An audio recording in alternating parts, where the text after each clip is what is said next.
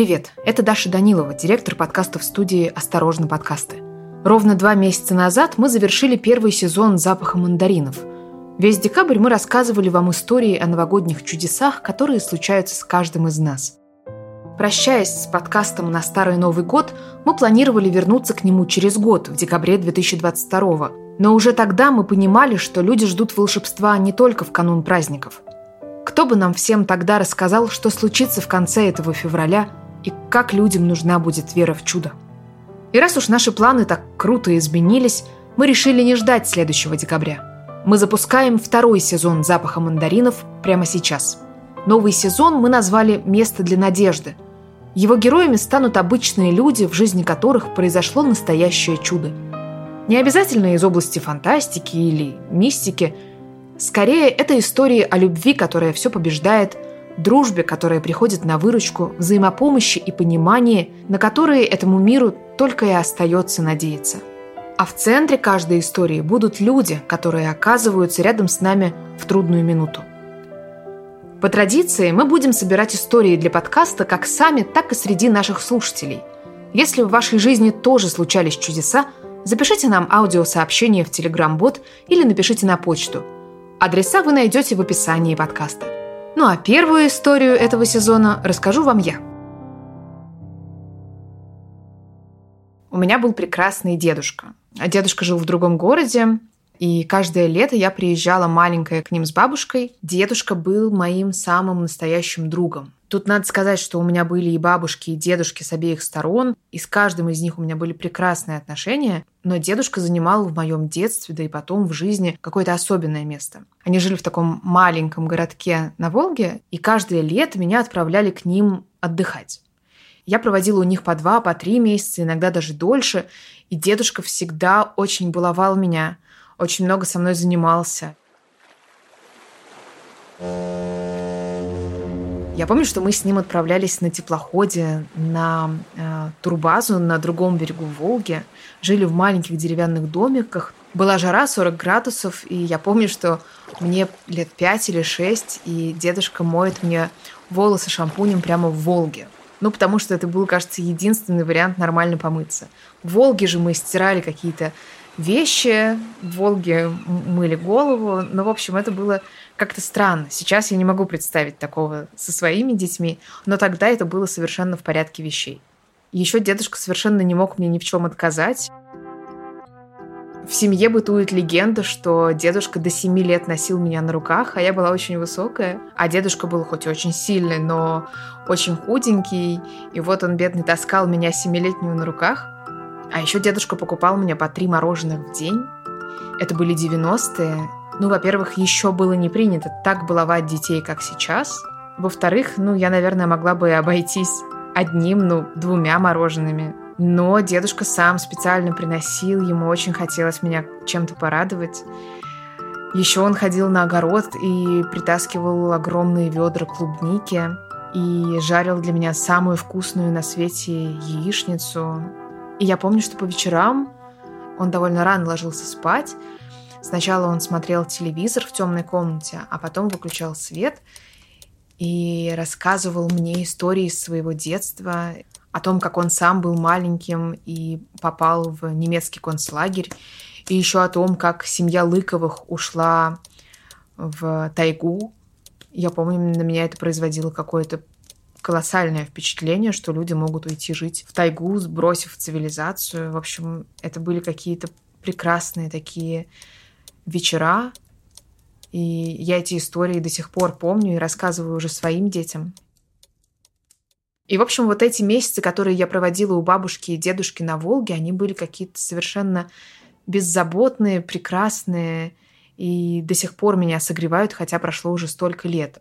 А потом, когда я уезжала домой к родителям, дедушка с бабушкой присылали нам огромные коробки. По-моему, тогда еще не было вот этих специальных коробок Почты России. И дедушка специально брал какую-нибудь старую наволочку, шел в магазин, просил дать ему самую большую ненужную картонную коробку, упаковывал эту коробку в наволочку, сам иголкой и ниткой зашивал эту наволочку и поверх писал наш адрес и свой обратный адрес. И в коробке всегда лежало очень много всего вкусного. Рядом находилась шоколадная фабрика, и дедушка с бабушкой всегда отправляли нам прям мешки шоколадных конфет и шоколадок. Еще они отправляли нам очень много варенья, которые делали сами, и сухофруктов какого-то постельного белья, которое до сих пор лежит по шкафам. И уже я выросла, и я до сих пор пользуюсь кухонными полотенцами, которые они нам тогда присылали. А еще в коробке всегда лежал какой-нибудь носок. Внутрь было спрятано 500 рублей, и обязательно лежала записочка для Даши. И, конечно, мне в детстве всегда очень интересно было найти вот такую передачку от дедушки в посылке. Потом я выросла, дедушка с бабушкой постарели, но, несмотря на то, что мне было уже 25, а дедушке за 80, он все равно упорно продолжал помогать мне. Я помню, когда родилась моя первая дочка, мы взяли ипотеку, я, соответственно, не работала и сидела с ребенком дома, работал только муж, и мы едва сводили концы с концами. Денег было очень мало, дедушка железно присылал мне раз в месяц 10 тысяч рублей. И на все мои попытки отказаться и сказать, что не надо, дедушка говорил, что нет, это Дуня на бассейн. Он очень хотел, чтобы моя дочка Дуня научилась плавать. Мы начали с ней ходить на плавание буквально в три месяца. И, кстати, надо признать, что Дуня действительно тогда очень классно научилась плавать и до сих пор чувствует себя в воде, как настоящий дельфин, плавает без всяких кругов, помощи и так далее. При этом сам дедушка просто категорически отказывался от любой помощи – если даже я просто присылала бабушке цветы на 8 марта, он ужасно обижался. А если, не дай бог, мы приезжали в гости и заходили в магазин за какими-то продуктами, дедушка устраивал настоящий скандал, требовал взять у него деньги за продукты, которые мы купили. Ну, в общем, я для себя это объясняла так, что он до самой старости, до своих самых последних дней, он очень хотел чувствовать себя в силе, понимать, что не он живет за чей-то счет, а что он сам может распоряжаться своими деньгами, он может помогать своим близким, своей внучке, и для него это очень важно. И все мои жалкие попытки как-то отказаться от э, его помощи, его всегда ужасно обижали. Ну и в какой-то момент я просто поняла, что для него это вот, ну вот такой способ проявить любовь. И, конечно, для меня это тоже всегда было очень важно. А потом, когда моей дочке было примерно год и пара месяцев, мы с мужем узнали, что ждем второго ребенка. И я стала думать, как бы его назвать. Вот если бы это был мальчик, как мы его назовем? Я думала, думала, и я прям помню этот момент, такая солнечная улица, я гуляю со своей дочкой, качу коляску, перебираю какие-то имена, и вот я иду и думаю, в честь кого я могла бы назвать своего сына. И ответ приходит так просто и легко, как будто это самый правильный вариант. Я понимаю, что если у меня родится сын, то я назову его Ваней в честь моего дедушки, который всегда был моим самым главным защитником, моим самым главным другом и помощником. И если уж чье-то имя я и хочу продлить в этом мире, то это имя моего дедушки. И я позвонила дедушке и сказала, что мы ждем ребенка, он очень обрадовался. И я сказала, что если это будет мальчик, мы назовем его Ваней в честь него. Дедушке, конечно, это было очень приятно. Он тогда уже очень сильно болел. И я очень ждала первого УЗИ, на котором было мало шансов, но могли сказать пол ребенка. Обычно это происходит на 12 неделе. Беременные женщины идут на такой большой скрининг, в том числе делают УЗИ. Ну и в некоторых случаях очень редко есть возможность понять, будет это мальчик или девочка. И когда я на 12 неделе беременности пришла на УЗИ, УЗИст без всяких сомнений сказала, что с большой долей вероятности у нас будет мальчик. Я вышла из кабинета, тут же позвонила дедушке, сказала, дедушка, у нас будет мальчик, твой правнук. И дедушка обрадовался, у него уже был очень слабый голос, и он сказал, так что, будет Ванька? Я пообещала, что так и будет, и буквально через три или четыре недели дедушки не стало.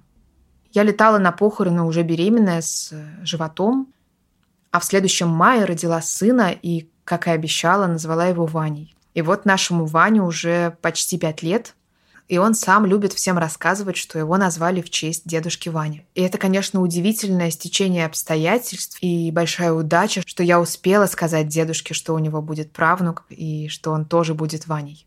А недавно, разбирая один из старых жестких дисков, я нашла запись телефонного разговора. Я сделала ее в августе 2016 -го. Это было еще до того, как э, я узнала о том, что мы ждем второго ребенка. Были живы еще бабушка и дедушка. Мы с мужем только недавно купили квартиру в ипотеку. Она была еще в стройке, но мы уже ждали, когда мы сможем начать делать ремонт. Я слушала эту запись два раза, а теперь, видимо, придется послушать еще раз, чтобы вырезать небольшой отрывок для вас. Оба этих раза я рыдала, слушая голоса бабушки и дедушки, которым всего несколько лет назад я могла позвонить и поболтать о каких-то мелочах, и они были так рядом, хотя и жили совсем в другом городе. Но даже в этих телефонных разговорах было слышно, как сильно они меня любят и как я их люблю. И что эта любовь никогда не закончится. Алло. Алло, бабуля. Ну, что у вас там? Вот. Ну, у нас все хорошо. Как вы там себя чувствуете? Нормально. Нормально, Нормально чувствуем, но больно жара уже больно большая. Да, конечно, Быстрее бы кончилась. Ничего себе. Ну, вы там сильно-то не гуляете? Ну, она Я такая. Мне холодно. Я, Я- не люблю жару такую. Я сплю под одеялом. Уже. Короче, мы сливу перебираем с дедушкой. О, Нам А- одна дала слив немного, вот мы переберем и варенье сварим. ой, как классно. Сливы. Это же самое вкусное варенье сливы. У нас э, эти желтые сливы. Тёма, Слушай меня. так, слушаю. Ну вот, Даша, слушай, слушай. Я тебе выслал деньги на газовую плиту. Ты же нам и так постоянно высылаешь. Ну да бог с ним, ты слушай меня, просто на память подарок. Хорошо, Понял. Юлечка, поняла. А Обязательно что-то- купим. Ну, короче, разберетесь. Купите унитаз, там, раковину. Хорошо, Это мы с бабушкой подарок вам на новоселье. А отец получше. Сегодня я выслал деньги. Я ему на книжку положил. Он получше потом вам отдаст. Можем потом. А, а то, про- а то прогуляюсь. Мы можем, да. Ну, ты поняла, да? что- Поняла, дедульчик. А, а спасибо. там купите что, унитаз или что? Ну, ну, главное, я послал на плиту. Не берите там шабулду какую. Купите хорошую плиту от нас, от дедушки и бабушки. Ну хорошо, мы вас еще на, на новоселье пригласим. В конце каждого выпуска этого сезона мы будем просить наших героев ответить на один вопрос. На что ты надеешься, когда наступают темные времена? И, наверное, на этот вопрос сложно придумать какой-то оригинальный ответ, но лично я в такие моменты всегда надеюсь на своих близких, на тех людей, которые рядом, на тех людей, которые всегда придут на помощь, ну и на себя, конечно, тоже надеюсь. А еще я всегда знаю, что все будет хорошо.